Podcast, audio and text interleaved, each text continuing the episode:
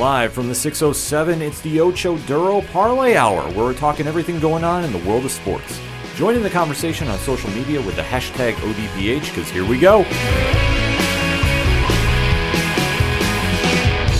Instead of looking deep inside, every word I have to say, keep it simple. Welcome to an all new edition of the ODPH podcast, better known as the Ocho Duro Parlay Hour. What is happening, everybody? Thank you so much for joining us this week. My name is Ken M. Joining me in studio, as always, you know him. He's the co host. His name is Padawan J. Hello, hello, hello. Folks, we have a lot to talk about in the land of sports, so we definitely want to interact with you. So make sure to swing on over to odphpodcast.com. Join the conversation on our social media accounts. They're all right there. We interact with everybody. Check out Parlay Points, new blogs drop in, the TeePublic store. Enough said there. If you don't have any ODPH swag, that is the place to go get it, and you never know what we're going to be throwing up there this week. Mm-hmm. You never know. That's why you got to go check it out. The directory, the classifieds, all that is the ODPH can be found at odphpodcast.com. And always remember to use the hashtag ODPHpod on social media. Kicking off this edition of the Sports Podcast, though, we have to recap a wild night of action Yeah, we do. for the UFC. UFC 274 took place live from Arizona this past week, and man, oh man, oh man, did it deliver some surprises Yes. that were good, Yes. and one very, very disappointing fight. Uh huh. I, I have to say on record, there's no spoiler about it. I think I have actually witnessed the worst MMA fight I think I've ever seen. It's up there. So let's break down the card. We'll give you our reactions to it. So, Pad, ring the bell. Well, the fir- uh, first thing we got to mention is, as we previewed last week, the fight was spo- or the card was supposed to lead off with Donald Cerrone taking on Joe Lauzon. However, that fight did not take place uh, because Cerrone had to be pulled from the fight due to a non-COVID related illness. Food poisoning was the was the thing I heard. Okay, that would make sense because, uh, as anyone who has watched the sport enough knows, Cerrone will not stop for anything. I mean, he had the injury where he busted his nose, blew through his nose, his eyes swelled shut, and he still wanted to fight. You know, I was telling my girlfriend, I'm like, re- he's really got to be in bad shape if he's not willing to fight. She goes, Well, how bad would it have to be? I go, He would have to be like projectile vomiting or not able to move because he's so sick, because otherwise he would still try to fight. Uh, so definitely well wishes to him and get uh, well soon. Uh, don't have to wait terribly long though, because as it has been announced today, uh, according to Brett Okamoto of ESPN.com, uh, the fight has been rebooked for the June 18th card in Austin, Texas. All right, that makes perfect sense. I mean, Cerrone, like I said, I heard food poisoning was the reasoning why, and that's safe, safer than you know try, him trying to gut through it. I know he would have if they Oh, allowed yeah. him to, so Oh, there's yeah. no question of that.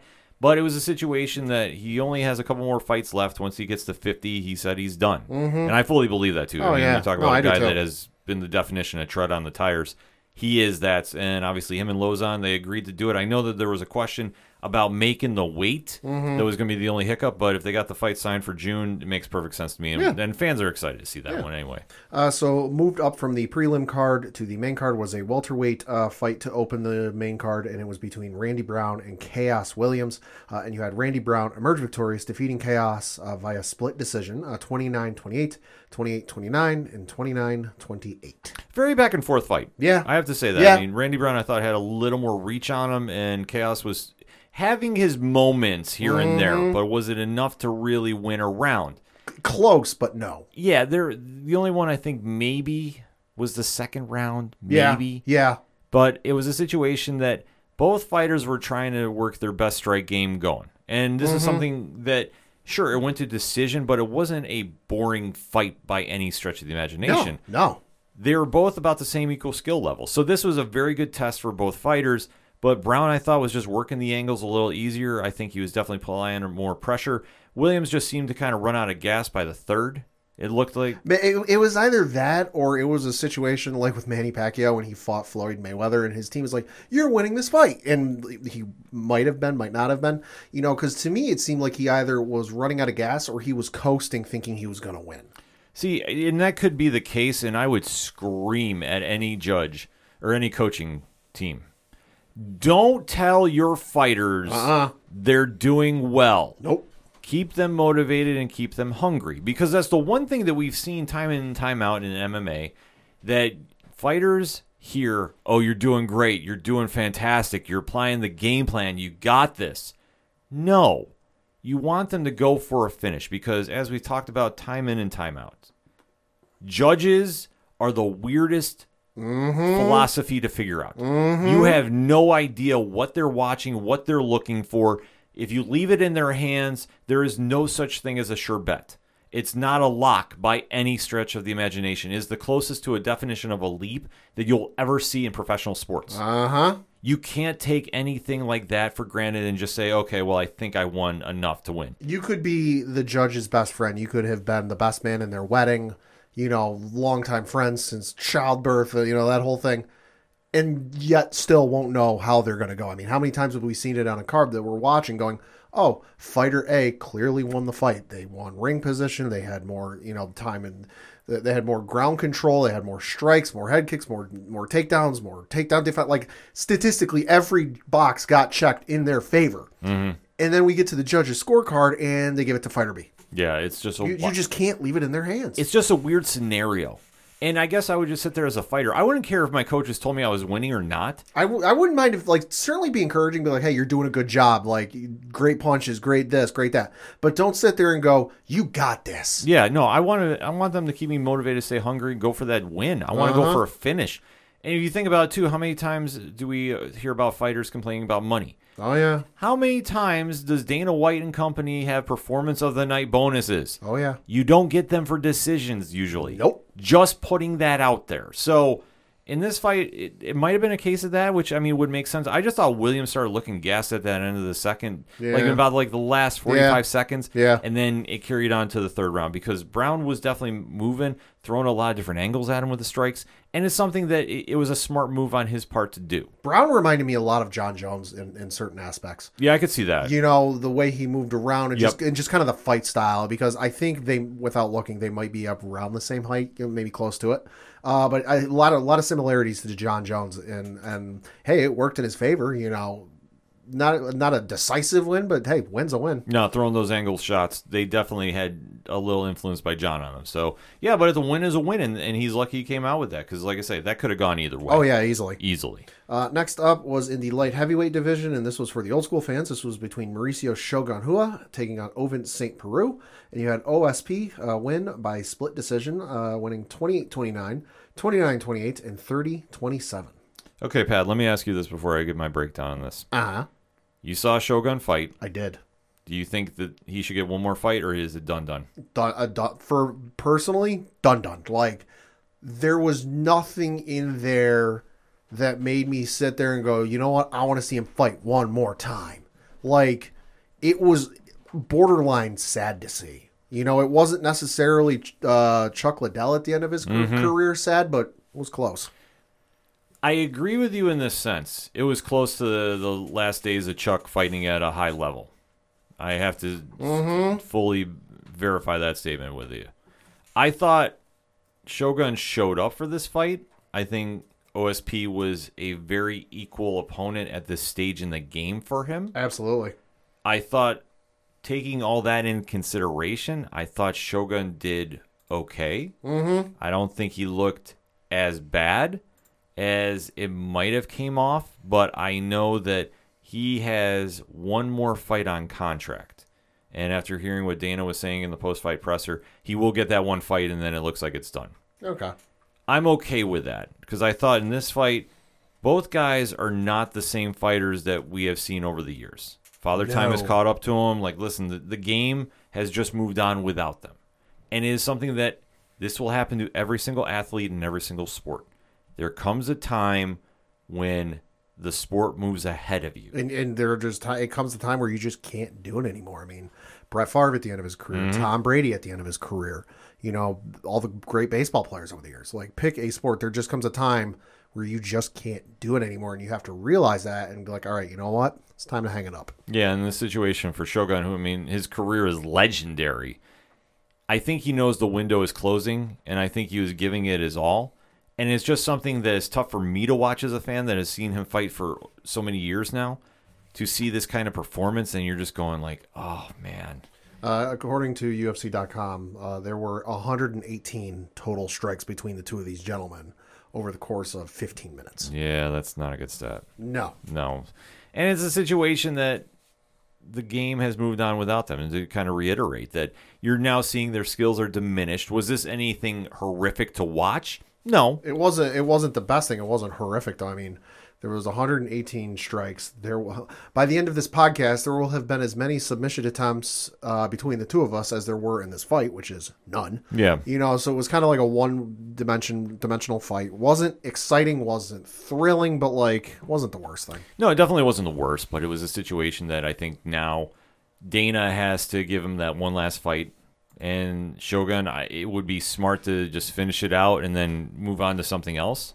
I don't want to see him go to a different organization after this and still think he can make a go Oh, of I it. can still do it. Not yet. No. It's no. one of the yeah, it's one of those things that listen, you've had a legendary career. Yeah. There's no question about it. Should be a, a sure ballot Hall of Famer. Oh, absolutely. Like, I, I- I, I- I don't know how they do the voting or how you get in on that process, but when he gets in, it will be no surprise. Yeah, sure first ballot. No question about it in my mind. But I think in the situation of protecting the legacy, riding out, pick your last opponent. Yeah. I mean, I don't there isn't anybody jumping to mind. I don't want to say No. Dan Henderson. Oh God, no. No, no, not at this stage. I, you know, like just move on, get one last fight in you, and then take it to somewhere else. I think for OSP, it's almost the same deal in the Yeah. sense that it's just you're at that age and it's just not progressing forward. He's not going to get another Tyler run in him, barring something bizarre and freaky happening. You know, I think he's going to be more the hey, you're here, and you're going to be the guy that like up and comers test themselves against. Yeah, it's, he's not going to have a Glover Teixeira run. No, Very few people have a Glover run in them. bar, the- like I said, barring something freaky. yeah, but in this case, no. OSP, No, no. like, listen, I think the writing's on the wall. Not wishing anything bad or anything, but I think we might have seen the last time of him in the octagon. Maybe. So interesting to see where this goes for both gentlemen after this. But Pat, I think the fight Oh. that everybody has been talking about, and rightfully so, is up next. That was in the lightweight division, and this was between Tony Ferguson and Michael Chandler. And you have Michael Chandler emerge victorious, knocking out Tony Ferguson with a front kick at 17 seconds into the second round. God damn. I will say this: I think this is the most vicious knockout I've ever seen. Uh, I know Dana was comparing it and saying it was the it was the nastiest knockout he's ever seen, and I said, uh, "Excuse me, sir, Ngannou Overeem is number one for me, but this is a close second. Granted, you saw Overeem's soul leave his body, That's my point. but this one, you saw a man flatline. Uh, he folded in on himself. This would be one of the scariest fu- endings of a fight I think I've ever seen. Uh, it ranks up there with Uriah Hall on Okay. The Ultimate Fighter. Oh yeah, when he gave that spinning heel kick Yeah, and, yeah, yeah. and knocked that kid out cold. I, I can't remember his name. I mean, that goes to show. I mean, how devastating that was. That made Uriah Hall a superstar. Mm-hmm. This fight, though, Tony Ferguson has been a legend in the lightweight division for many years now. maybe the ultimate uh, what could have happened story. Mhm. Oh, absolutely. I there's no question about that. Him against Khabib is the dream fight we will never see happen. Arguably, arguably, crazier things have happened in this world, but I would say it's probably a surefire lock. We will never see that fight. Probably not. And for Tony, he's not been having the greatest of luck lately. Yeah, it's been a little bit of a rough stretch. It's been a rough stretch.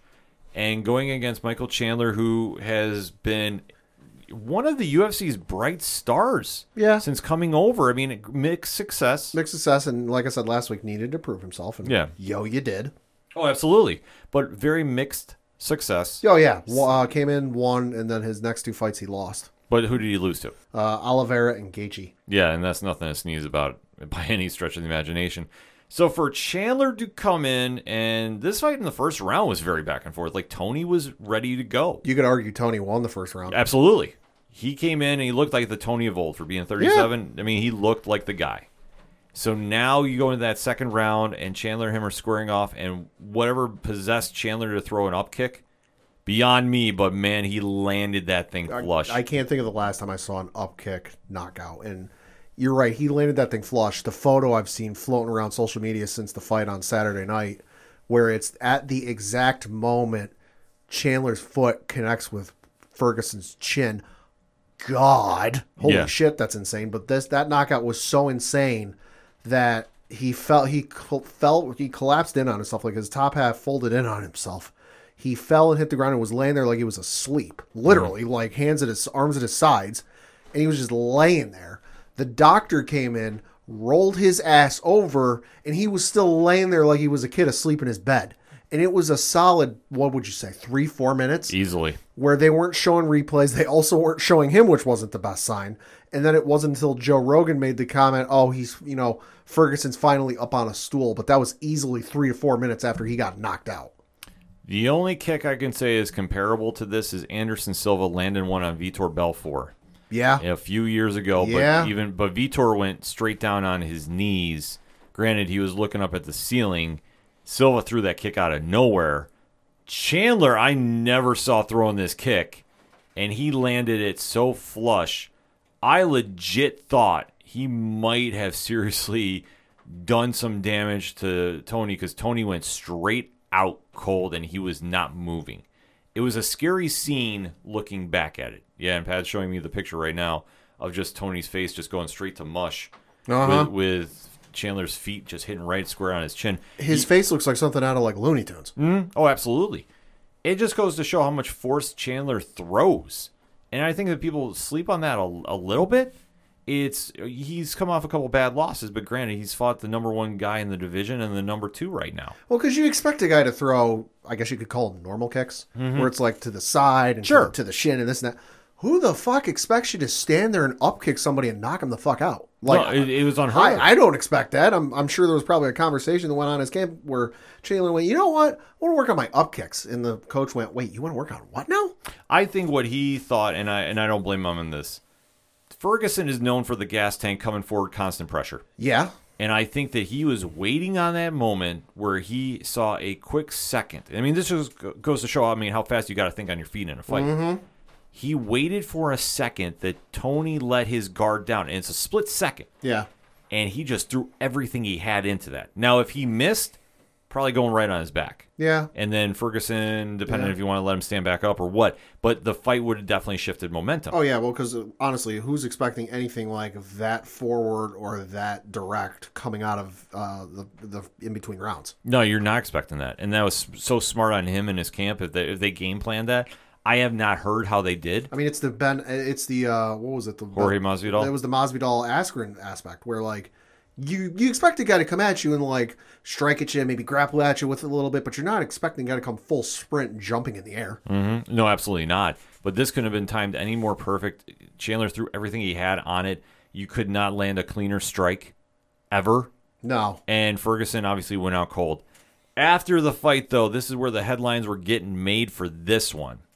Boy, Michael Chandler gets on the microphone and cuts one of the most epic promos in MMA history. Mm-hmm. Just to paraphrase a bit, and for the UFC, who has been desperate to get a star in their divisions, you could not have asked for a better present given to you than Michael Chandler, no, because Chandler called out pretty much everybody. Uh huh, but most notably, he threw something out into the ether that I went, I see this fight and I need to have this fight. no, no, notorious. He called out Conor McGregor and said, I'll go up to 170 and fight you. So you don't have to worry about a weight cut, to paraphrase. I was like, that is a perfect fight. You could not script this any better because for Chandler, you could fight uh, the winner of Oliveira and Gaethje, sure, and rightfully so, deserve a rematch there. But let's be honest. You've taken two L's from both of those gentlemen, respectively. There, if you lose to the champ, then where do you go from here? And it's a very tight because especially that division is so stacked that taking two losses, it will be extremely difficult to get another title shot at this stage, just because of the talent that's there. But to take a shot with Conor, and obviously you've proven you can sell some tickets by the way you can cut a microphone promo. That is right up the UFC's alley. And now the question becomes does Dana book this? Maybe. You think it's a maybe, or where's your feelings on this, Pat? I mean, it's hard to say. I think it's going to be wherever Dana thinks it makes the most sense, and wherever. Listen, it doesn't matter what the money will be. You know, either one of these fight, be this one or when we get to the main event. You know, either one will make a boatload of fucking money. Oh, absolutely. No, this is going to be an easy money payday for him. And this could not go any better for Chandler. This really could not. Because with everybody else kind of tied up uh, to see where you can go, it's wild to think that this fight just came out of nowhere and this is the one everybody's talking about. And, and sure, I mean, Chandler could get a rematch for the uh, championship, and I think that he'd be rightfully so to do that. And I know some of the other names that have been thrown around. He's been getting tagged with uh, Nate Diaz for his last fight. Right. Because he said he'd go up to 170. Nate responded and said, I've been on ice for a year. Why not? That's a great fight to make, too, because now you have somebody that can sell tickets. Not that we ever doubted him if you watched Chandler fight in the past, but now he's taken full advantage of that. The momentum is hot for him right now. And Conor did take notice. It took me a minute to dig it up because I think he's deleted the tweet since then, but I know he tweeted out about this on Saturday. And this comes to us from, uh, I'm reading this off MMAmania.com. Uh, but they have the quote from what Conor had tweeted says, quote, I'd have knocked, I'd have a nice knock off this guy. No doubt about it. A fireworks spectacle. I like the 170 shout also. Tipped him over. I'm definitely game to fight this guy at some stage in my career. I see it happening after tonight. Congrats on a solid win, Michael, and another uh, barnstormer. And it makes sense, too, because the one thing we have to remember I know Conor's name gets thrown out all the time. Oh yeah, He's not ready to come back right away. no, So any immediate turnaround for this is really up in the air. So I don't want to say that we'll see that fight happen anytime soon. However, I think when Conor's ready to go, I think the fight you got to make is Chandler. And I think that makes sense on so many various levels. oh yeah, Because I granted, I know he called out Oliveira and and, and Gaethje, and he he was ready to go for the belt, and rightfully so because he knew the he knew the moment he was in. You're never gonna have a more perfect moment to call your shot. it was it was the best knockout. It was probably the only knockout of the night, but it was like the most noteworthy moment of the fight thus far and of the entire night. Mm-hmm. Oh, absolutely. So now Chandler can just sit back and wait. Oh yeah, And for Ferguson, ah, it, it's tough because at this stage of the game, I don't see him being anywhere near a title contention. He's still gonna be top ten of the lightweight division, and well, but like like again, barring something batshit crazy happening, probably not. No, definitely not. I'm not sure who he gets. Maybe the loser of Dariush and uh, Islam. Maybe. I think that that would make some sense. Uh, let's see where he is. Uh, he is dropped now. Got to bear in mind, given the events that took place on Friday, where Oliveira missed weight. We'll get to that in a minute. Everyone in the lightweight division dropped, so there's no moving or shit. The only person who did, the only person who didn't move in this ranking in the top ten are Chandler at five, uh, Gillespie at eight, and McGregor at nine. Literally everybody else moved, uh, but specifically Tony Ferguson dropped three places to number ten. Yeah, Now, bear in mind, if there was a champion, it'd probably be two places, but still. yeah, exactly. So it's a little more uncharted where Ch- or Ferguson's going, but we'll Yeah. have to wait and see because I mean, there he's still a relevant fighter. He's not exactly fallen completely off. He No. he was in this fight, but you get landed with a perfect shot, man. There's no no shame in going down like that. It's just I'm glad he's okay because it looked very very scary. Oh, for- Oh yeah, no, it was. Speaking of scary though, Uh, not for a completely opposite reason. Uh, this was the co-main event of the evening, and this was in the women's strawweight division for the strawweight championship. You had your champion Thug Rose Namajunas defending her belt, belt against Carl Carla Esparza, uh, and Carla Esparza emerged victorious, defeating Rose in uh, by a split decision. Uh, and I gotta say, these judges' scores are quite fucking generous. yeah, to say the least. 47 48, 49 46, and 48 47. Uh, the thoughts, views, and opinions are that of the ODPH and do not re- uh, necessarily. Yeah, the whole warning thing, you know. Yeah. I will go on record. I think this is the worst MMA fight I've ever seen in my life. I went to the liberty of going to UFC.com, uh, and if you go to their past events page, you can look up past events, and they will break down uh, the stats and results. So obviously, so the winner and the method and the round and the time and this and that. Uh, but then it goes to strikes. Uh, for the entire fight, uh, Rose Namajunas had 38 total strikes to uh, Carla Esparza's 30. Uh, significant strikes was 37 to 30. Uh, and then takedowns, uh, Rose had one takedown to Carla Esparza's two. Uh, there were no knockdowns, no submission attempts, and no reversals of any sort. I went even one step further. Like, if that doesn't explain or kind of point paint the picture to you, the listener who might not have seen this fight, I would say go watch the fight. But Christ Almighty, I don't hate you that much. Uh, let me break it down by round because you, there is a little thing in here where you can click down stats by round. Okay. Uh, for round one, total strikes four, takedowns none, submission attempts none. Or no, sorry, there were uh, four between the two. There were four between the two. Uh, reversals none. Uh, only four significant strikes, no knockdowns. Total strikes in round two, three uh, for, to Thug Rose, uh, four to Carla Esparza. Again, no takedowns, submission attempts, reversals, or knockdowns, uh, and then three significant strikes to four. Round three, there were 11 total strikes uh, off to for Thug Rose, nine for Carla Esparza. Again, no takedowns, submission attempts, reversals, or knockdowns, uh, and then the same number of significant strikes for total strikes, so 11 to nine. Round four, you had seven total strikes. For, now, mind you, these are five minute rounds. This isn't like boxing where it's like two and a half minutes Right. seven total strikes from Rose, eight from Carla Esparza. He actually had two takedowns from Carla Esparza in the second round. No submission attempts, no reversals. Uh, six significant strikes from Rose to eight from Carla, no knockdowns. And then in the final round, you had 13 total strikes from Rose, five from Carla Esparza, one takedown uh, from uh, Rose. No submission attempts, no reversals, uh, same number of significant strikes to total strikes, so 13 to 5, and no knockdowns.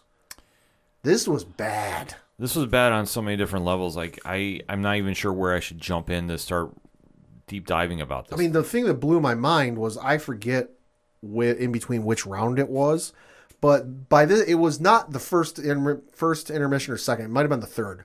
Um, but the crowd was actively booing because if you've seen a Thug Rose fight, they're not exactly like George St. Pierre Lamprey, you know, but they're also not exactly like watching a heavyweight where you're all right. It's going to be a knockout in the first five minutes right. they're still usually fairly active and, and high uh, high intensity. But this was I, I you know I like to use the term ballroom dancing when you got two fighters going around and circling around and they're not really doing anything. That'd be an insult to ballroom dancing calling this ballroom dancing. And and the crowd was not into it at all. And I realize the crowd can be fickle, you know, and they can boo when when it's um, during a technical fight or where it's on the ground a lot. But like the crowd was actively booing. And I, and if I remember right, I know uh, Rose's coach said, "You're you're doing it right, or like, Yep. you're doing it right. You're doing this." And I think at one point, correct me if I'm wrong, he said, "Listen to that. You're winning." And I'm like, "What the fuck are you talking about?" There was multiple things wrong with this fight. So let me just j- jump in. I, I'm gonna might be a little scatterbrained about this one, but I'm just going as it's coming to me here. No, go ahead. First problem with this fight is you had three rounds where there was no action, Nope. none, none whatsoever. There, This- there were stats there, but in, in in terms of like something happening, no. no, this, yeah, there there's stats just for the records, but this doesn't give you the picture. This was a fight where you had two fighters dance around the ring, afraid to strike the other. Mm-hmm. And this is where problem number one: the referee should have jumped in Oh yeah.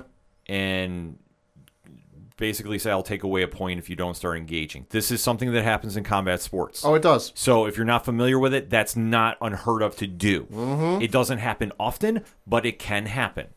It should have happened here in round two, without any question. Round one, I can I I can stomach it a little bit. Sure. Well, you see that a lot of times in the first round where it's like a feeling out period. Exactly. They're dancing around. Like round one, it's not uncommon. Past that, it's like, all right, cut the shit.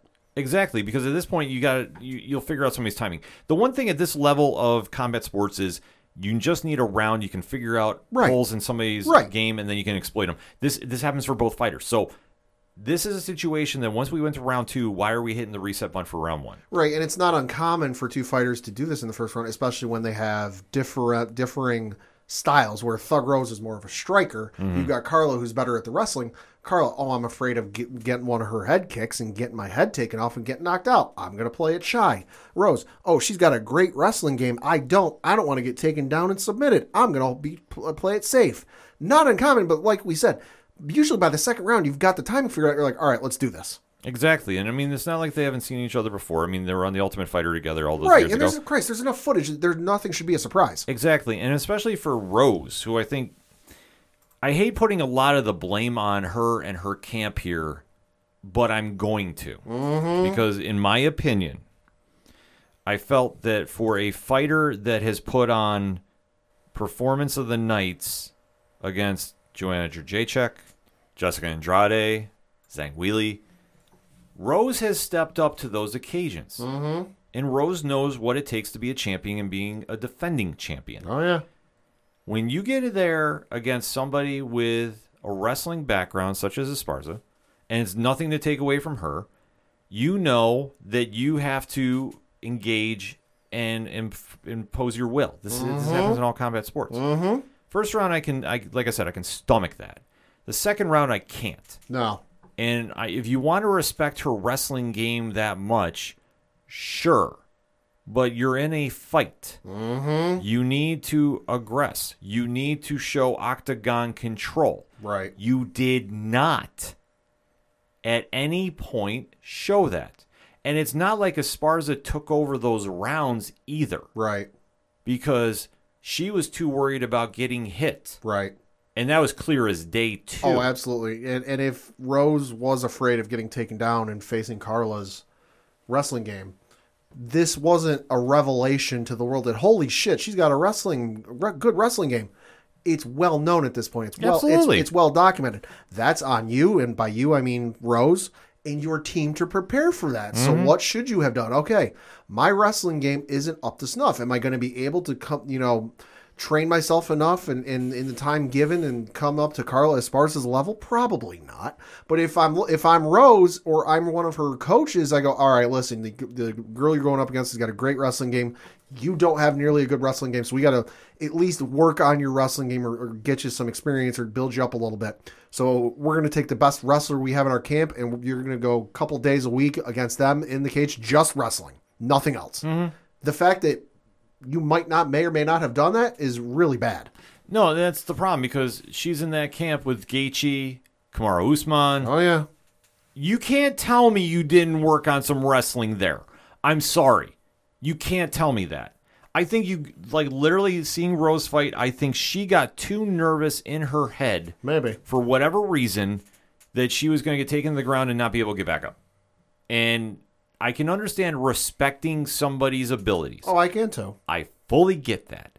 But at the same time, it's not like you've never faced a wrestler No. in your career as an MMA performer. Mm-hmm. You can't tell me you haven't had to do that. And then, like I said, maybe she was too worried she was going to get slammed again like she did against Andrade. Maybe I mean, if, if that's the case, that's the luck of the draw. I mean, as good as, as Tony Ferguson is, he unfortunately got caught with a front kick to the face. yeah. Shit happens. So I, I don't understand that mentality she had. So, like I said, she's second person I'm blaming about this one. Third one is her coaching corner. hey, And I'm just going to kind of piggyback off something you said, Pat. sure. They were saying she won that fight. Uh huh. You're doing great. You're winning this fight. Listen, I can understand that if you're aggressing and you're actually putting some points on the board, so to speak. You didn't. No, you didn't. You you didn't get octagon control. You didn't hold her on the ground for multiple minutes. No, you there, You, you didn't do anything to prove you won the rounds. there was nothing. You you did not aggress. You did not do anything. And I don't understand. I un, I fully get the idea of the champ needs to be defeated for the belt, and Esparza did not do a great job. Oh, I agree with you. But Esparza did enough to sway the judges who were sitting there waiting for both people to do something. Mm-hmm. And it didn't happen Well, until the fourth. And I know we've seen fighters in the past who were champions where like we felt they should have lost, but it didn't, and we kind of give it up, chalk it to all champions advantage. You know, they're, they're the champ. You know, obviously the judges are going to swing their way a little bit. You know, Rose is good and she has a good pedigree. She's not there yet though. You know, she's not there yet where it's like, okay, fight will be close, and you know what? They might give it to her because she's the champ. Mm-hmm. She's good. You know, she's got some great wins and she's got a great record. But to me, she, you know, she just doesn't have that aura about her yet where it's like, holy shit, all right, you know what? This is close. We're going to give this to her. Yeah, and that's the problem that you have there that your coaches were telling you you did. And I'm sorry. If it was a closer fight and you threw more than 37 strikes in a fight, Uh huh. you might have a leg to stand on for this. You don't. No, you don't.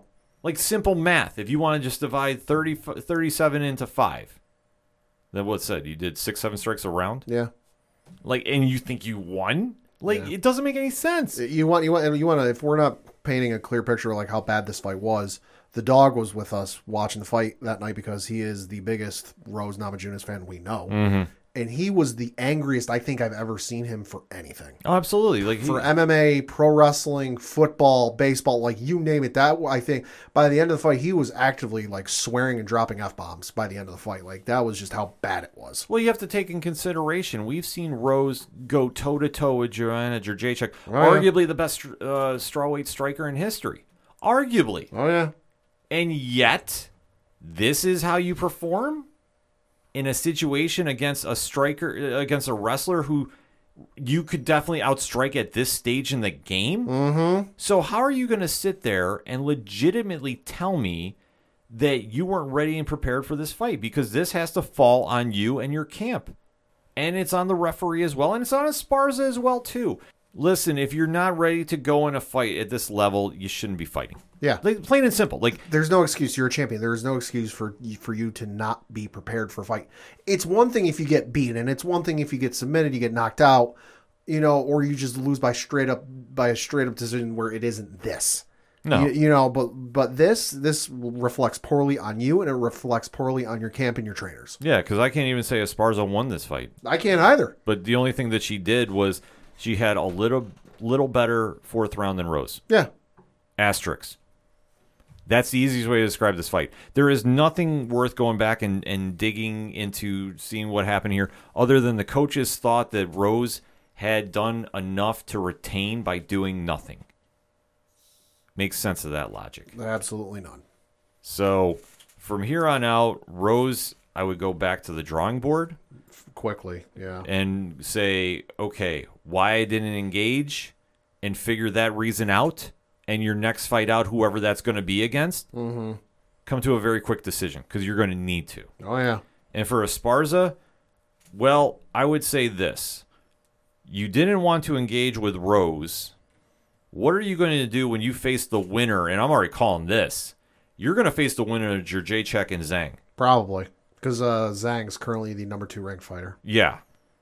You're going to have to deal with one of those two. And I guarantee you right now, if you show up like you did against Rose, they're going to take you out in the first round. Uh huh. It's not even going to be close. Nope. So let's just put this fight to bed because I'm going to get more angry talking about it. Just overall, there is so many people to blame about how bad this fight was. And if you're trying to justify about how Rose won, you don't have a leg to stand on. Nope. If you're trying to say about how Esparza did so much better, you don't have a leg to stand on. There is nothing here other than you had to give it to Sparza for one better round that should have been a 9 8 on a scorecard. Leave it at that. End rant. All right, so let's get to the main event and talk happier. Yeah, so the main event was for the uh, now vacant lightweight uh, lightweight championship because, as I alluded to, uh, during the weigh-ins on Friday, uh, Charles Oliveira came in at 155, or no, sorry. Initially, he, when he stepped on the scale, he came in at 156.5. Now he needed to be at 155. Uh, so he did the old clothesless, you know, uh, towel of shame uh, method where he's standing there stark ass naked. Obviously, you don't see it, but hey, he's naked behind the uh, old towel. Uh, he then came in at 155.5. Mind you, his opponent, uh, Gaethje, came in at weight. And while Oliveira was scrambling to drop half a pound, Gaethje already bulked back up to 165. He, he posted that on his Instagram. Christ. Uh, but so, yeah, Ga- uh, Oliveira came in at 155.5 once he dropped all his clothes. Uh, had an hour to drop a half a pound, which he was not able to. So he became, this is, boy, this is not a stat or a trivia fact you want to be a part of. Uh, he became the first UFC champion in history to uh, miss weight and be stripped of the belt. Uh, there have been instances, obviously, over the years where guys and girls have missed weight. None of them have been champions. Uh, so that meant that the he would uh, the belt would be vacated going into the fight on Saturday night. Oliver could not win it. Gaethje could. However, if Oliveira won the fight, he would become the number one contender for the vacant lightweight championship. Uh, and Oliveira, as I, predict, I predicted and I said on Twitter, you know, I, I said it Oliveira last week and I posted on Twitter, I'm sticking with Oliveira because why? Chaos. Uh, this could have been real simple and easy if Gaethje just won, win the belt, figure out who your next opponent is, and go on from there. But I went, uh, uh this is UFC. Chaos is going to ensue.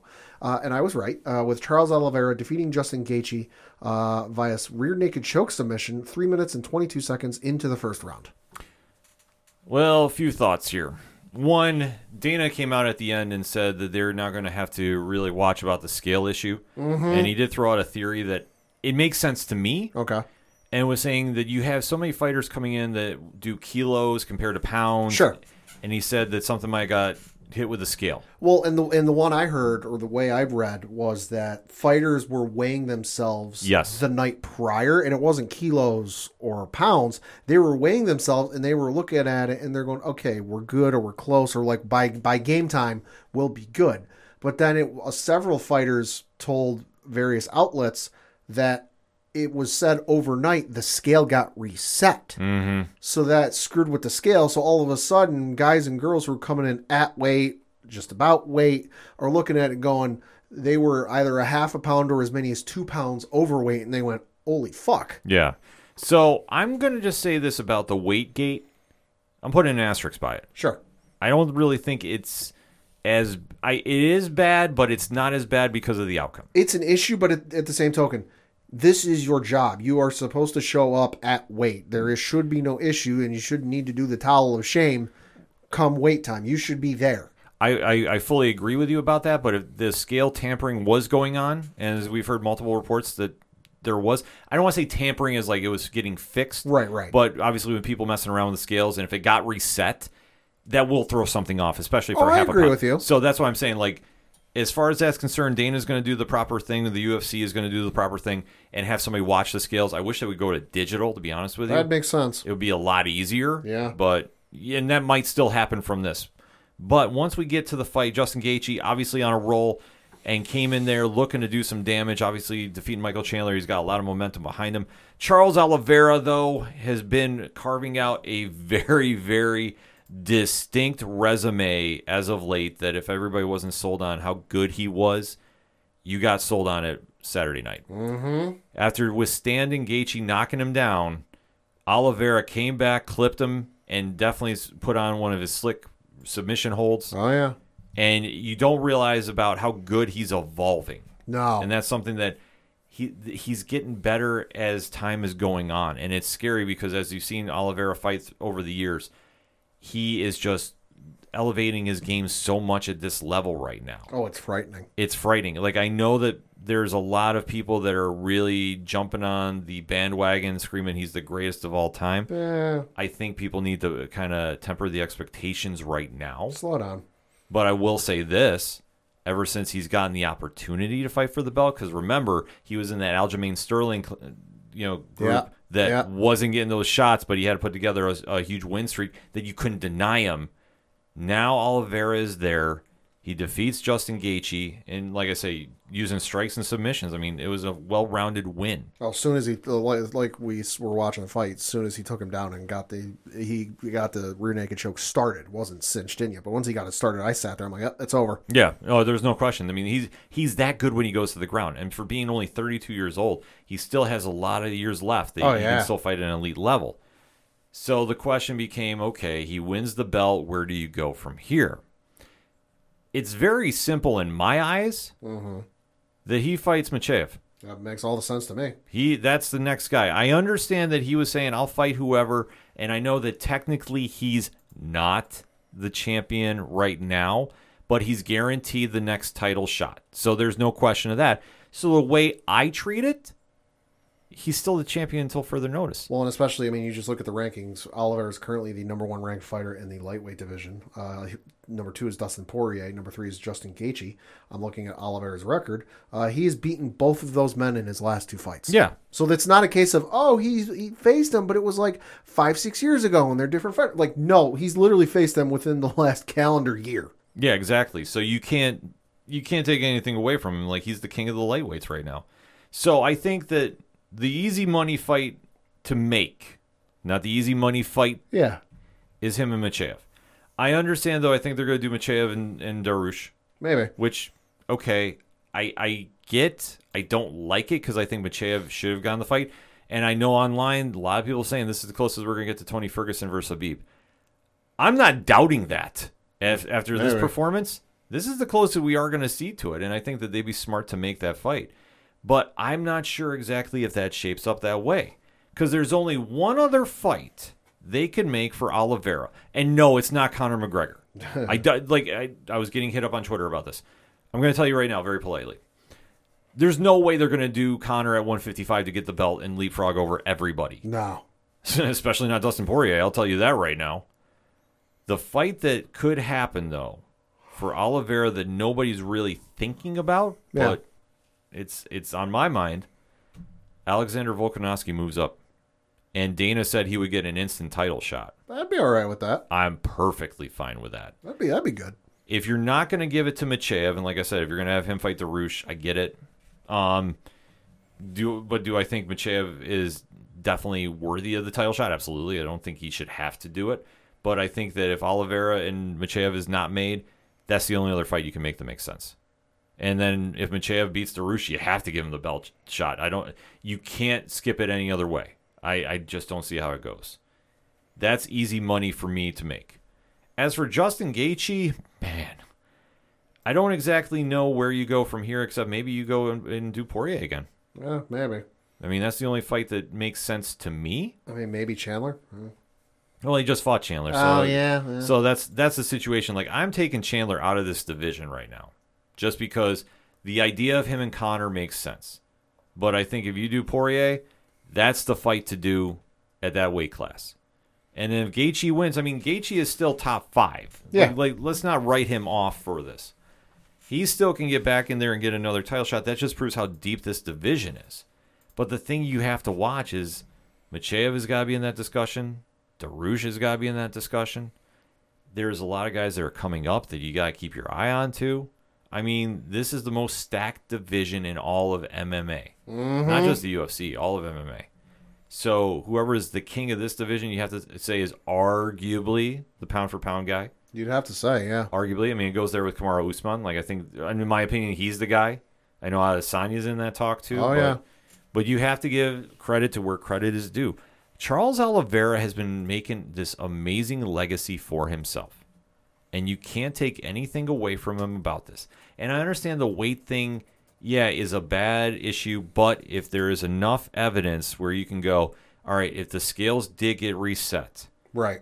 then okay, can you really blame him if he came in half a pound and go from there? I I struggle with that just because if multiple people were having the issue, and we have heard multiple people were, No, yeah, yeah. So you have to consider that as well. I mean, that's just my thing. Though, like, I get his grief, uh, gripe, and I and I understand, and I agree with, like, yeah, it's kind of bullshit.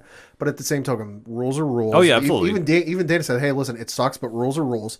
And like I said, it sucks, and it's kind of a bullshit thing. But at the same token, you are paid to fight at a certain weight class. You are expected to show up at weight for that weight class. You know, you work a nine to five job. You are expected to show up at your job at nine o'clock. You don't show up to that job when it fits your needs. You know, it's the same thing with the fight. Like it sucks, it's bullshit, but like, hey, you're paid to fight it that way. It is what it is. Yeah, see, I, I just think in my mind, and no, I get your opinion. I'm not disputing that, but for me, it's like I think he came in at weight, and I just think those skills were off. Yeah. That's the thing. He, I don't really remember him having a weight issue. See, I think it, it, he might have come in close to it or Mm-hmm. like right above it, and then it came in and went like, oh shit, like or like you know thought he was good, like oh hey, you know what? Why don't I have that one little thing at night? You know that won't hurt me all that much, and then oh fuck, wait a minute. It, it's tough. It's really tough to see because, like I say, I think he came in thinking everything was good, and then the scales got reset, and then that's a different story.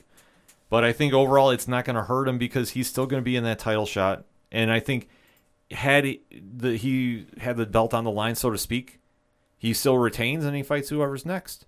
And the easy fight is he fights Makhachev. But the Volkanovski one, don't doubt that happens. Mm-hmm. Especially if Volkanovski runs through Max Holloway which I think is going to happen again. And because at that stage, there's nothing for Volkanovski left at 145. Absolutely nothing. He needs to go at 155. Man, a lot of storylines coming out of the UFC 274 card. We gave you our takes. Now we want to hear yours, ODPH Society. Hit us up on the hashtag, hashtag ODPH Pod. What's your takeaway from Saturday night's action in the Octagon? Let's talk, shall we? We're going to take a quick break. We'll be right back.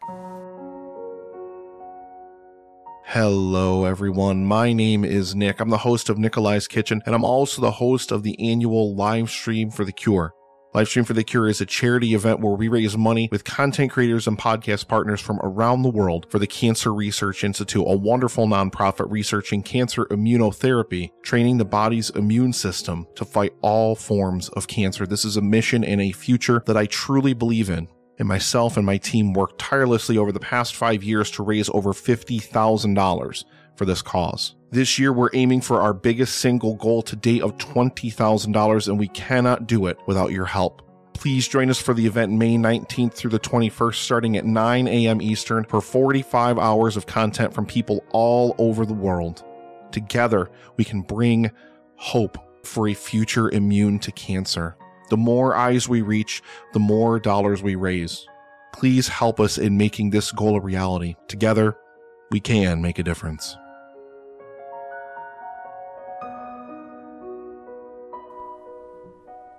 Coming back for another segment on this edition of the ODPH podcast. Time to talk a little bit about pro wrestling. Such good shit. So this past Mother's Day, and happy Mother's Day to all our mothers in the ODPH Society, Yeah. we had a WWE premium event. Yeah. We can't say pay per view anymore. Listen, the the uh, head of the table, the tribal chief, is there, so it is a premium event. Yeah, speak on iPad. So this past Sunday, Charles Barkley acknowledges him. A lot of people acknowledge him, Just saying. As Look- you Look should. up the footage. as you definitely should. We had WrestleMania Backlash we taking just call place. it backlash, please? We should because let's face it, it's just the reset of WrestleMania. Yeah. I understand they like to put the WrestleMania in front of it to think that it's got some sizzle with it. Or I, th- I I think it's just like a marketing ploy, just to kind of sell some more tickets, or maybe you know put some more eyes on it with like, oh, WrestleMania, what's that about? Well, it definitely is because Backlash has always been a how do I put this nicely? Slightly forgettable. Yeah, I lackluster. don't. I don't. pay-per-view. I don't want to say bad, but like you can uh, like in the history of this this card or, or this show, like when you get to the end of the year and you're remembering great matches or great cards, probably seventy five percent of the time, I'll say, you know, I'll be I'll be generous, you know, I'll be conservative. You might not remember matches from this card right. in general. But this year might be the exception because coming off the heels of a very successful WrestleMania, we have a very solid night of pro wrestling to Yeah. recap, which is a surprise because, like we touched upon, Backlash is always forgotten. But yet, the in ring work of this show definitely stands out. So, Pad's in the studio ready to talk about it. So, let's get into it. Yeah, so of course this took place from the Dunkin' Donuts Center in Providence, Rhode Island, uh, this past Sunday, as we mentioned, uh, and the card opened, opened, mind you, uh, with Cody Rhodes taking on Seth freaking Rollins. Hell of a match. Uh, Cody Rhodes emerged victorious, pinning Seth Rollins in 20 minutes and 45 seconds. Raw last night, it looks like they might be done. I don't know, you know, because uh, Seth tried a ro- uh, roll up win while pulling the tights. Cody reversed it and got a roll up win of his own while pulling the tights. May not be done, may be done. We'll see. Time will tell. Hell in a Cell is the next pay per view, so they could listen. This is my new fight forever match. Like these guys could fight every pay per view, and I would not get upset seeing it. Two of the best in the business going at it yet again. You couldn't ask for anything better to open this show with. Honestly. The Rhodeslander came out, looked phenomenal, and Seth Rollins is one of the best in the world. Uh huh. So what else could you ask for other than an instant classic between these two? I agree with you. I don't know if this is done or not. I think this could be the Hell in a Cell match. Could be.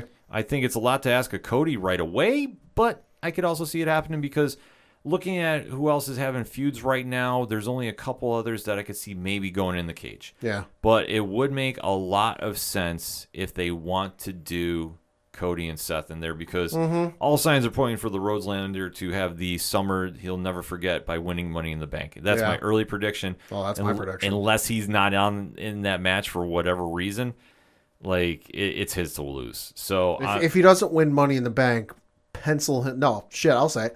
Pen him in to win the Rumble. Oh yeah, If he doesn't win Money in the Bank, pen that man in to win the Rumble. Yeah, no I'll qu- call it now. no question about that. But excellent match to open the show up. Yeah. Uh, you couldn't ask for anything better from this. No. Uh, next up was a matchup between Bobby Lashley and Omos, of course, with MVP in Omos's corner. Uh, and you had Omos emerge victorious, pinning Bobby Lashley in 8 minutes and 50 seconds. And I got to say, was not excited to see this match going into it. Wasn't bad. It, wa- it was good. It wasn't as bad as people thought it was going to be, and I think you have to give credit to Omos. He's getting better. He's not there yet. Yeah. Like I think he's not ready for prime time just yet. No.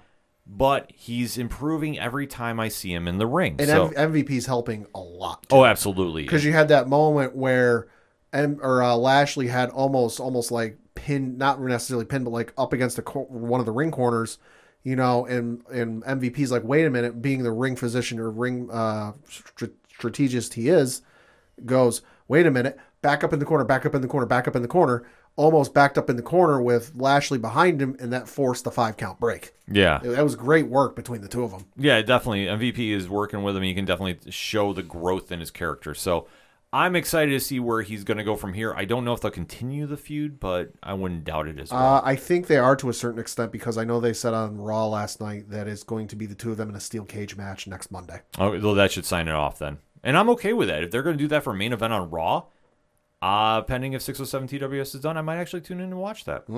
Maybe. I'll watch it live, I should say. Yeah. Uh, next up was a match I was certainly looking forward to. Uh, it was Edge ta- uh, taking on AJ Styles, and of course, given the events uh, over the last couple of weeks, uh, Damian Priest was banned from ringside, uh, and you had Edge uh, emerge victorious, submitting AJ Styles. Although a couple things in the match we got to note: Edge's new theme music, holy shit, it's Yeah. awesome. Uh, starts off with Edge going, "You think you know me?" Pause. You never did. Oh my god, that's amazing. Yeah, they did a really Holy good job with shit, his, that was his great. new entrance now. Uh, and great framing on the cameraman's part because the Titantron does not have his name there. It is a giant uh, pair of purple, like angel wings looking things. Mm-hmm. Perfectly framed it so that they're like right behind him where they would be if you've ever seen a painting of an angel. Great camera work, I gotta say. Uh, but then during the match, uh, was going back and forth. You did have Damian Priest come out. Didn't come all the way down. He was, I believe they called it the rampway. Was how they described it on the broadcast. yes. He was down the ramp, but right before you get to the metal from the metal onto like the the whatever that material is on the ground. You know, so he's standing and they're like, wait a minute, he's not supposed to be here. And, and Corey Graves went out, "No, he's not in the ringside, he's on the rampway. Finn Balor came out, attack Priest, they start rolling around the ring. I thought it was going to be like a DQ of some way, call the match and lead to something else. Was not the case. They rolled out, uh, but in the ref's distraction, that allowed somebody to appear at ringside and uh, cause a bit of interference. Hmm. Who? Uh, so this was a masked figure. They then interfered, uh, took AJ off the top rope and knocked him down, allowed Edge to get the submission win. Uh, and then Edge was standing in the ring. The masked figure came into the ring, pulled off the mask, and got to give you credit because I know you called this. It is Rhea Ripley now joining. Let's go. Now joining the Judgment Day. Although I'm I'm with several people I've read online today and last night. Can we drop the the out of the name? Like just call him, I do. just call him Judgment Day. I know it's the because like you look at the graphic whenever they when they came out on Raw last night, the Judgment Day. Like Judgment Day works fine, thank you. I think it's a problem because it could be a copyright thing they have with their own pay per view. Maybe. So I mean, even though it should be an easy thing because the same company, like that was the only thing I think of because I can't stand the in front of it. But this is perfect for Rhea Ripley. I'm f- so freaking excited about this because this fits her character perfectly Uh huh. and definitely gives a new dynamic to Edge having his own faction again. Yeah. So overall, though, this match, listen, you got two of the best in the world doing it. Oh, absolutely. Like they could not have done better pairings for three of these matches than they did. Mm-hmm. AJ and Edge are always going to put on quality work. In fact, you can definitely tell Edge is very excited to work with Oh, AJ. I think he loves working with him. because you can tell in the ring, like he's kind Uh-huh. of breaking a little bit, smiling as much. Uh-huh. And AJ too. Uh huh. And that's the thing when you have somebody that is arguably the best in the world, and like AJ Styles is in that conversation. Him and Okada are like my one-two right now. They he is definitely enjoying this. He's definitely taking a lot more risks than I think he usually would in a pro in a program. Yep. And I think that it's paying off in dividends. And I'm going to say this: I think that this feud might end up in Hell in a Cell. It would be a better fit, I think, with all the outside interference they've had. Mm-hmm. And I would love to see what these two could do inside a cage. I think they will have a match inside Hell in a Cell, but I don't think that'll be the payoff. I don't think that'll be the final match. I think the final match is going to be at SummerSlam. And I think they're setting up for it because you had uh, last night Edge, Rhea Ripley, and Damian Priest came out. Hell of an entrance, I got to say. You had them all come out one at a time while the music was playing. Great job on their part. Uh, but you did have a match last night between uh, Rhea Ripley and Liv Morgan. Uh, Rhea Ripley submitted Liv Morgan, although, of course, because heel things didn't give up the, the submission despite Liv continuing to attack. Uh, and what happened then? Finn Balor's music hit, and he came out, but he wasn't rushing to the ring. He came out doing his usual, you know, all the too sweet, hands up in the air with all the music, and then he paused, and AJ Styles' music hit, and AJ Styles came out doing his usual entrance, too sweeted Finn. Then they ran to the ring. Obviously, they and then uh, after that, you had a match between Finn Balor and Damian Priest, but. Where I think they're going, and and I think I might be partially right, although didn't factor in another bar, uh, party taking place. I think for SummerSlam, we will get a six man tag match with Edge, Damian Priest, and Rhea Ripley taking on Finn Balor, AJ Styles, and Liv Morgan. Fucking give it to me. Yeah, I'm excited for Oh that. my God. I think that's another thing why AJ is so happy with this feud is he gets to work with Finn. uh, which hasn't happened in their entire run in WWE. Yeah, other than one match. Other than one match. They had one match, but they've never teamed together. Right. So I think that there's a lot of stuff that AJ is definitely doing differently for this. Like he just seems to have a different pep in the step Uh huh. for this feud, and I Uh-huh. think that they'll want to keep this going as long as they can. I could definitely see that match happening that you mentioned, Pat. Yeah. The only thing is going to SummerSlam it's to August. True. So if they could stretch it out, but that's True. not unheard of. But I would say you might see that match in Money in the Bank. That could be because that's at Allegiant Stadium where the Raiders play. Yeah, I think that that one's going to have that big fight feel to it, so I wouldn't doubt that that happens there. But great match though overall. Like these two Yeah. are putting on some great in ring work though. Uh, next up was the matchup for the WWE SmackDown Women's Championship, where you had Charlotte Flair defending her belt against Ronda Rousey in an I Quit match. Uh, and you had Ronda Rousey emerge victorious, submitting Charlotte Flair in 16 minutes and 35 seconds. Okay, so this match lived up to the brutality of an I Quit match. I would say it was surprisingly better than I thought it was going to be. Uh, no, this was a great match. Uh, Produced by Molly Holly. Yeah, which I mean, she's been doing some really solid work. And this one, Ronda, the only thing that seemed like it was off with her a little bit was there was that chair spot with the shoulder Yeah. for the armbar. That's the only takeaway I'm going to say negative about Ronda in this match. I thought that the timing was off when she went for the armbar, but the trash talk that they were having during this, I thought was really cool. Oh, God, yeah. And I think it adds a different element to it. And obviously, this one was probably the easiest lock of the week Mm-hmm. concerning this card because there's no way that Ronda was taking back to back L's at pay per views, especially in No, an I Quit God, no. match. like God, that was no. not happening. No, this this match was great. It was hard hitting. It was brutal. Thought they were almost gonna uh, run through the back and go running around that, but they didn't. Um, but no, the the one point of this match I loved the most was when Ronda had Charlotte in an almost armbar. Like it wasn't a full blown armbar, but it was like a partial. And and Ronda wanted the ref to ask, and she goes, "Oh, do you submit?" No. And the mic from the ref was close enough that it picked up Ronda going, "I'd hope you say that, bitch." Yeah. and she twisted her arm further, and I was like, "Holy shit, this is awesome!" Oh yeah, well, I mean, the one thing you gotta give Ronda credit for is since she's been back, and I mean, obviously, she's a very polarizing figure with fans. Yeah, It really seems that working with Charlotte on this level has kind of warmed her up a little bit yeah, a little bit. to like jumping in character and and really kind of developing that persona of her game. Mm-hmm. So I comments like that I think really help because before I think she would just come in and live off the mystique of the UFC. Yeah. Well, And- hey, look, I'm Ronda Rousey. I'm happy to be here. Yeah, yeah. So I think now you're seeing a little different side to her, and I think it works out perfectly. So Oh, absolutely. I'm excited about that. Uh, next up was your co-main event of the evening, uh, and this was between Happy Corbin and Madcap Moss. And you had Madcap Moss emerge victorious, pinning Happy Corbin in nine minutes and fifty seconds. I love you said co-main. That's awesome for the one and only Madcap Moss. No, this match, to be honest with you, was better than I thought it was going to be. Yeah. I've never been huge on Madcap Moss, Riddick Moss, whatever no, you want to call him. In. No. But I will say this: I thought that this was probably the best match I've seen him in. I thought he really showcased some skills. I thought that he looked like maybe I'm starting to see what everybody is saying. He's got all this potential in him. Mm-hmm. I mean, the only thing I, I wasn't a super big fan of was he won with a sunset flip, but it's Yeah. it, but it's not the worst. Yeah.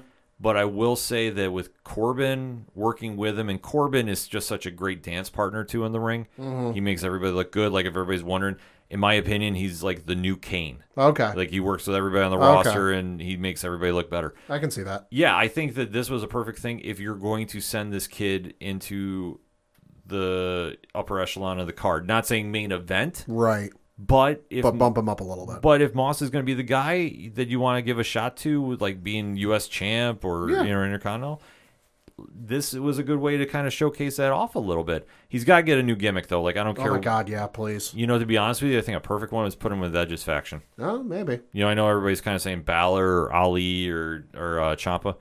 Man, if you throw him with with Moss, and granted, I know it'd be a weird kind of booking, but I think if he's under that tutelage, the amount of stuff he could learn, I think would do really, really well. Isn't I think the only issue with that would be isn't he on SmackDown? I, I think mean- I think that might be the only issue. He might be on SmackDown, so I could throw a wrench into things. Oh, that's true. I mean, but they could always do trades. I mean, Yeah. I think as They long did. as They did just switch Lacey Evans. So Lacey Evans, according to reports, is now on Raw instead of SmackDown. So oh, interesting there. yeah. Yeah, but this match though overall though, I thought it was pretty good. You uh, for what I saw, it was all right. I got to admit, this was the match I cared the least about. So, like, I had some uh, housekeeping stuff to take care of, garbage and recycling. So, I chose to do that uh, while part of this match was going on. So, for what I saw, it was all right. You know, like I said, I I dug the hell out of the the sad Corbin stuff just because that was amusing to me. And I, but like, I've not really cared about him or Madcap Moss since they've kind of paired up together. Like, I'm like, I get it, but it, you know, not my cup of tea. Uh, but for what I saw, it was all right. yeah, definitely a lot better than I thought it was going to look. Yeah. to say the least.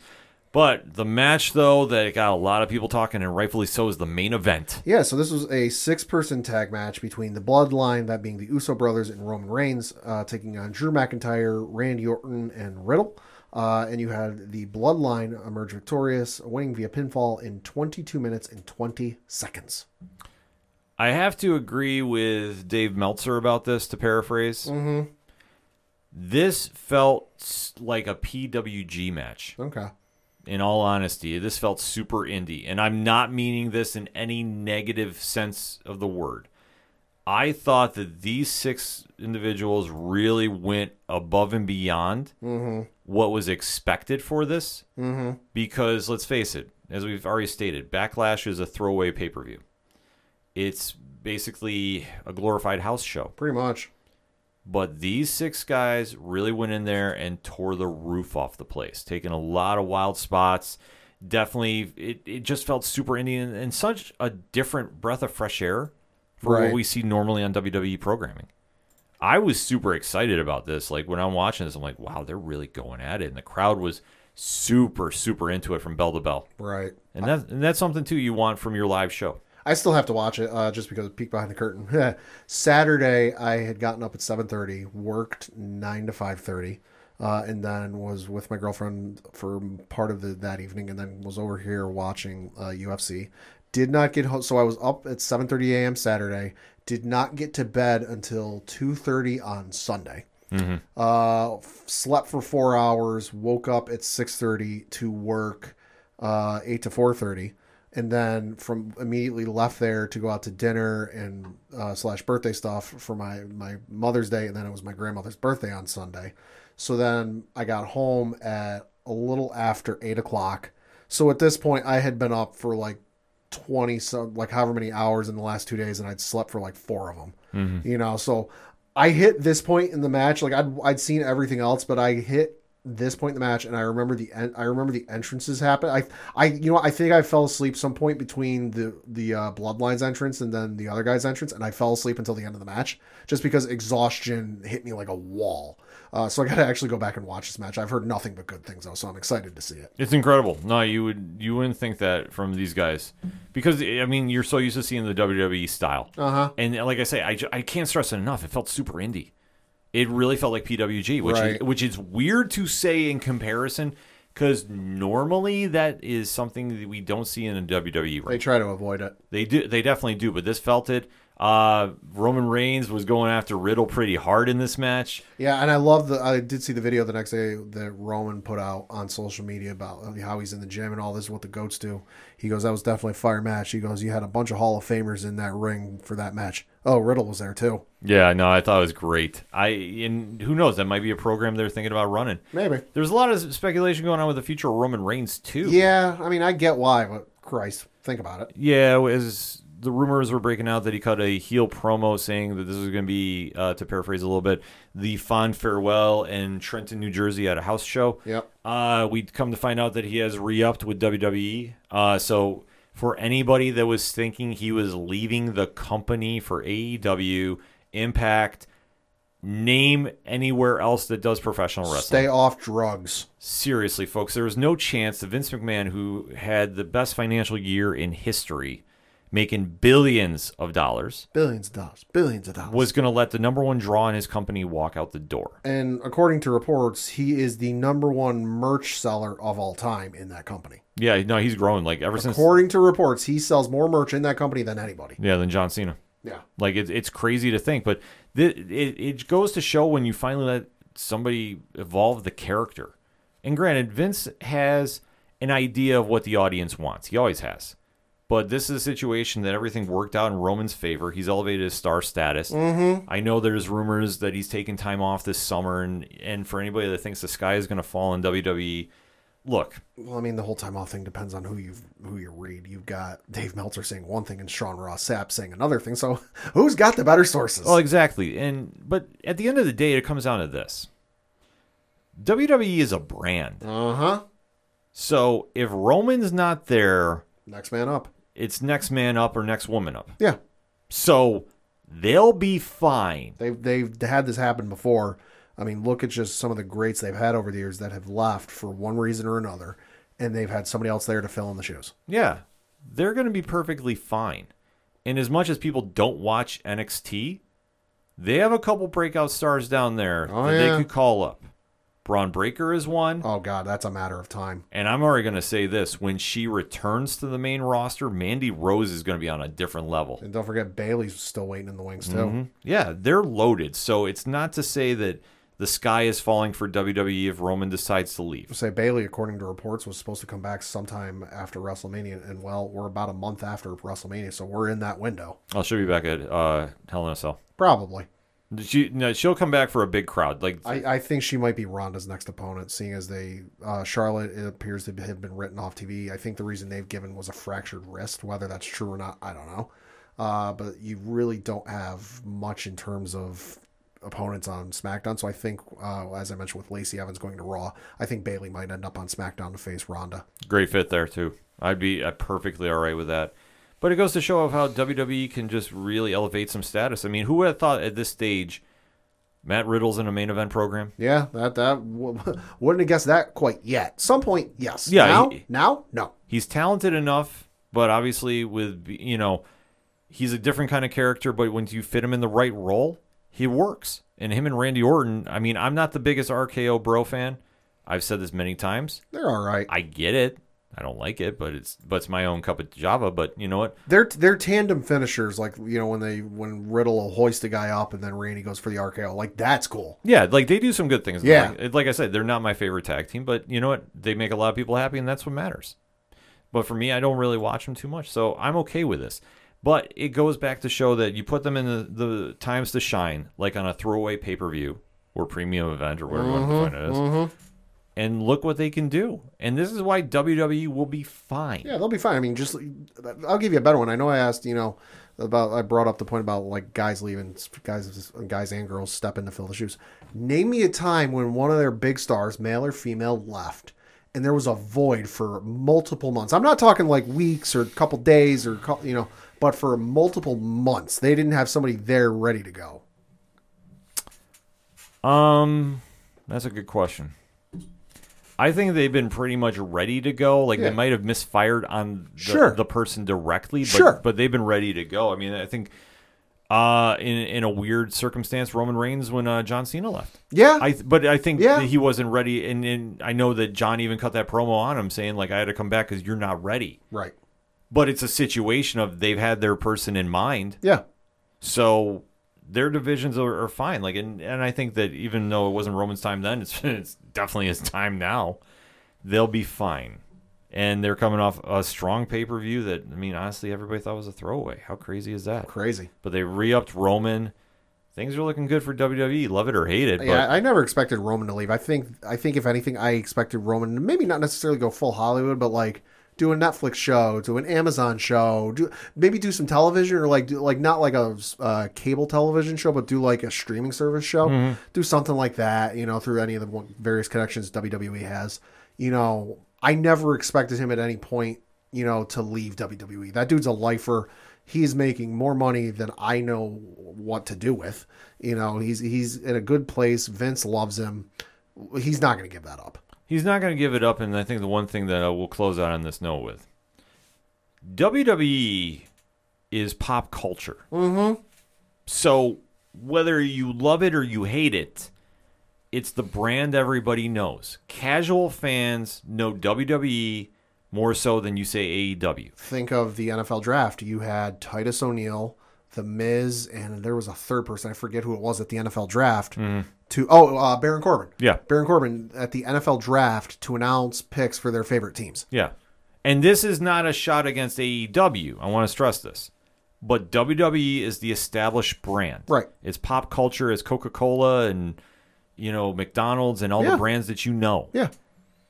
They'll keep it moving. And I think that now, as their brand is growing, more avenues are opening up for their talent. Mm-hmm. As you're seeing more wrestlers are appearing on TV shows, more Yeah. wrestlers are appearing in movies. The Rock has his own television show based on his life. Like, if you'd have told me that, I'm not even going to say when he was wrestling. If you'd have told me that five, ten years ago, I would have said you're nuts. Yeah, I mean, it's just it goes to show about how much they've become so immersed in pop culture. And it, and it's not just a show about like, oh, this is his life, and here, like, we're just going to kind of gloss over the wrestling aspect and and get to the the movie making. Like, no, they're they're going in depth on some of the wrestling stuff. Yeah, but this is where the audience is lear- is learning about it, and it's a win for everybody too. Because as much as people are watching just WWE, this might be something for a fan to go, okay, I'm flipping through the channels on Wednesday night. Oh, this kind of looks like WWE, but it's not. Let me give this a watch, and then they become AEW fans. It works out for everybody. And then they get confused what time the show's on because they keep flipping it around. Well, that's just Rampage. But that, that's, I know, a, that's a whole different ball of wax right there. But overall, though, WWE had a great weekend going right into Monday Night Raw. Yeah. SmackDown is looking very interesting, too. AEW's got some things going on for Dynamite this week that we know of. Casey's got some explaining to do on NXT. It's a good time to be a wrestling fan, folks. So if you're not into it, you need to get into it. Easiest place to do is jump into it on 607 TWS every Monday night, 8 p.m. on twitch.tv slash 607 podcast. On the OD page, podcast blog section, parlay points when blogs count anywhere, come there. Once we get the proper uh, material to use the blogs, uh, we'll definitely be coming back with that.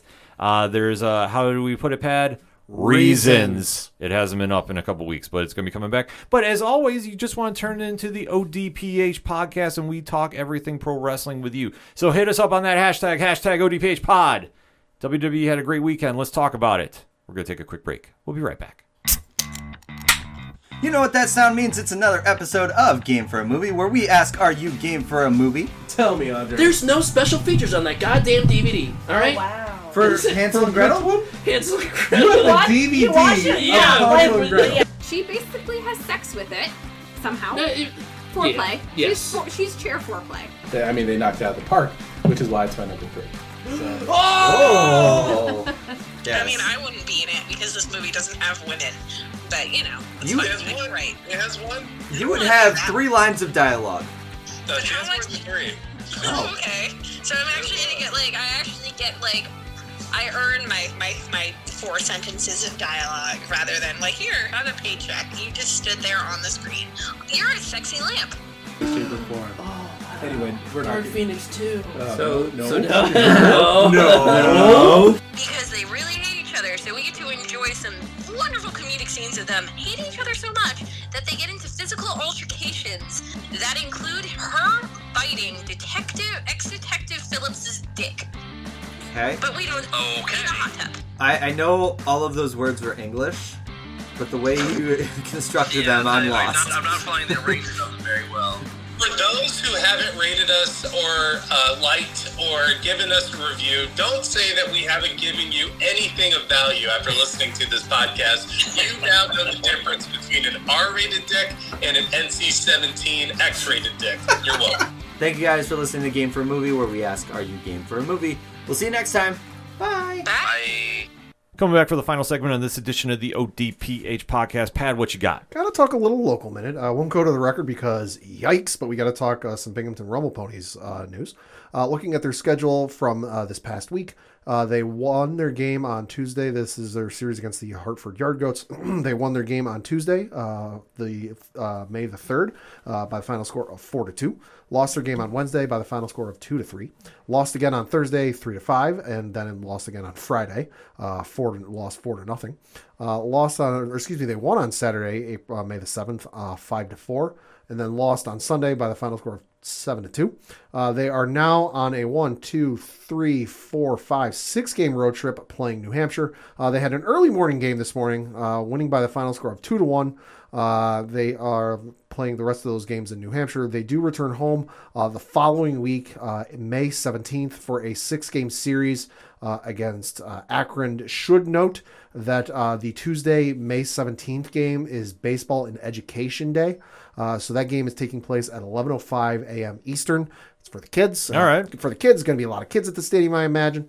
Uh, should note also, uh, tw- uh, May 20th is Girl Scouts night. So if you've got a Girl Scout in the family, be able to take her to that night. Very cool. Uh, but for more tickets, information, and times, and all that good stuff, bingrp.com. Uh, switching over to some football news because I'm talking about this not because uh, he once quarterback for my team and led them to six Super Bowls, but because holy fucking shit, this is insane. Yeah, this is fucking wild. Uh, so it was reported this morning uh, via various sources uh, that Tom Brady, once his career is done, if his career is ever done, uh, will be joining Fox Sports as its lead NFL analyst uh, when his playing career ends.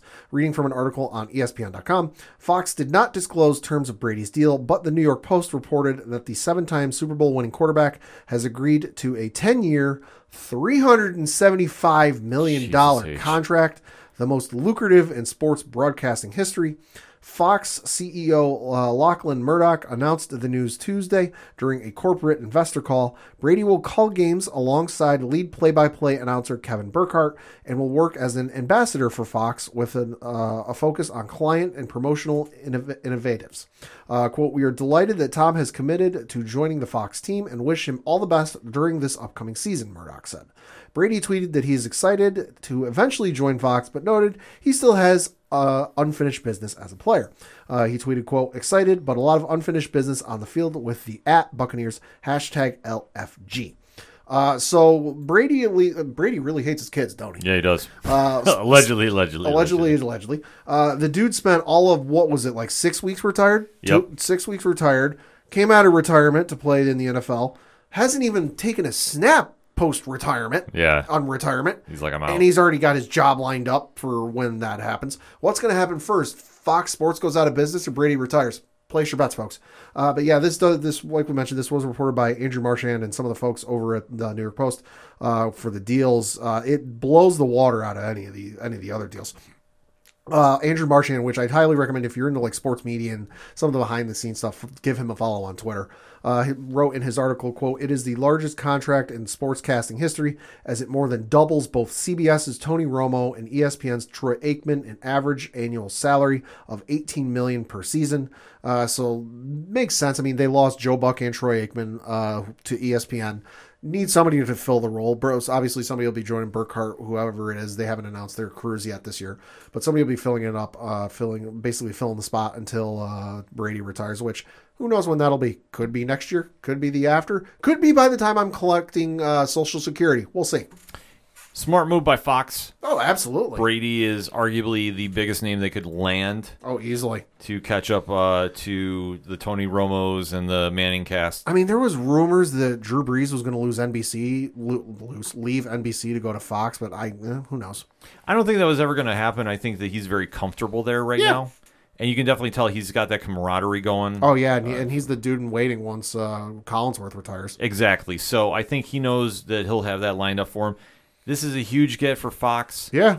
And for Brady, I mean, this is I. You know, to be honest with you, I was surprised because I thought he would go into ownership. Mm, maybe uh, with a team. Yeah, So I yeah. I am kind of surprised at this, but I tell you what, he will definitely have a lot to say. Mhm. Um, I think he'll be doing stuff a lot more like uh, Tony Romo does on the broadcast. Oh, easily, analyzing plays. easily. Um, it'll be tough because I can hear him critiquing the Bills games right now, and he'll have some. It'll, Uh, ju- it'll just make it all that more sweet when he calls Mac Jones winning a Super Bowl. oh my God, yeah. Like, will he run out on the field? That's that'll be the, that'll be the true question of that. So we just have to wait and see. But uh, you know, it's good for them. Good, Yeah. for, you know, it's good for the sport, and you know, it's be better for when Romo's and uh, Brees's contracts come up. Yeah, Christ, because Brady will be making more money off that deal than he will have had uh, for his entire playing career. Yeah, it's absolutely it's wild, man. It's absolutely wild. So, for my closing statements, let's talk some boxing. Okay. So I know that we don't talk a lot about it on here, but there was a fight that happened over the weekend that definitely shook up the Oh, yeah. boxing world. Dana White was watching it at uh, ringside for the UFC fight. Can't blame him because this one definitely was one that Common Man Vince Ciotoli from Crow's Nest MMA called. He's been calling this for weeks, and I was like, "Yeah, we'll kind of wait and see." And he's like, "No, Dmitry Bivol is going to pull off the impossible." Oh. And I'm like, "Are you sure?" And he's like, "No, Bivol is going to do it." Hmm. Bivol defeated Canelo Wow. in a very uh, closer fight than uh, it should have ever been. I'll say I think I saw the judges' scores once, uh, like either that. No, it had to be the next one because I was asleep by the time I got home after UFC. Mhm. Um, was super close. It was like within one or two points of each other, wasn't One it? fifteen to one thirteen Yeah, that's unanimous. what- yeah, that's what it was. Which still scary because it, it should have been a lot. It, it wasn't even that close. Like I'm sorry. Sure. Anybody that watched the fight, I know Joey from So Wizard did too, and uh, a few other people. All were commenting Canelo was just outboxed, outclassed the entire time. Like it, it should not Mhm. even been anywhere near here. So now, Not so uh, much for that uh, third fight against Golovkin. yeah, you know what? We don't need it because you know Triple G never lost. Two and zero. Come at me at OD Parlay, or I'll debate that all day. Still a sore subject. Goddamn right it is. Well, this is why I don't watch a lot of boxing because of crap like that. I don't. I, I respect boxing and I've got nothing against it. My biggest thing is I can't figure out who the fuck the champions are because they're always walking out there with 15 championships apiece. Yeah, It's confusing. yeah. I only tune in for here and there, but uh, I, I know names and I re, you know I know the Mayweathers and I know the history with the Tysons and the Alis and the and the uh, Sugar Ray Leonards and you can go through this. I know the names and I recognize some of the names today from the advertisements. But legitimately, like I see the highlights on Sports Center and I'm like, oh, maybe I could get into this guy. And then he comes out with 15 titles and I go, well, fuck, I'm, I can't follow this. It's tough to follow. I will admit that. That's why I only kind of follow a few different ones now. Like Triple G and Canelo was like the fight I've been waiting to see. Yeah. everybody's in their prime. So this this is kind of interesting though with Canelo losing to uh, Bivol.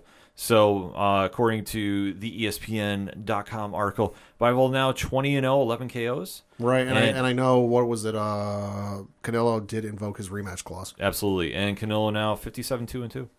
So kind of crazy to see the shakeup in boxing, but you know it's it's always good to see this happen. I think the rematch will be one that fans will definitely be tuning in to see. Yeah. I think that this makes a lot of sense for boxing, and uh, and I have to laugh that uh, in Bivol's uh, post fight press conference too. Um, uh, to quote the ESPN article, I proved my I proved myself today. I'm the best in the division. And uh, Eddie Hearn, I'm sorry I broke your heart with plans for uh, Triple G. Oh, Jesus. To paraphrase a Go bit. for the jugular. Love it. Absolutely love it. Uh, so now we'll kind of have to wait to see because I mean that fight I guess was already they were planning on doing that September 17th. Sure. According to the article. Sure. But uh, that's going to be put on hold, and you know what? I'm okay with that because Glo- Triple G didn't lose those fights, so I don't need to see that third fight. I'll probably will watch it though, but still bitter to this day. Nevertheless, but hey, The North remembers. Yep, big upset in boxing.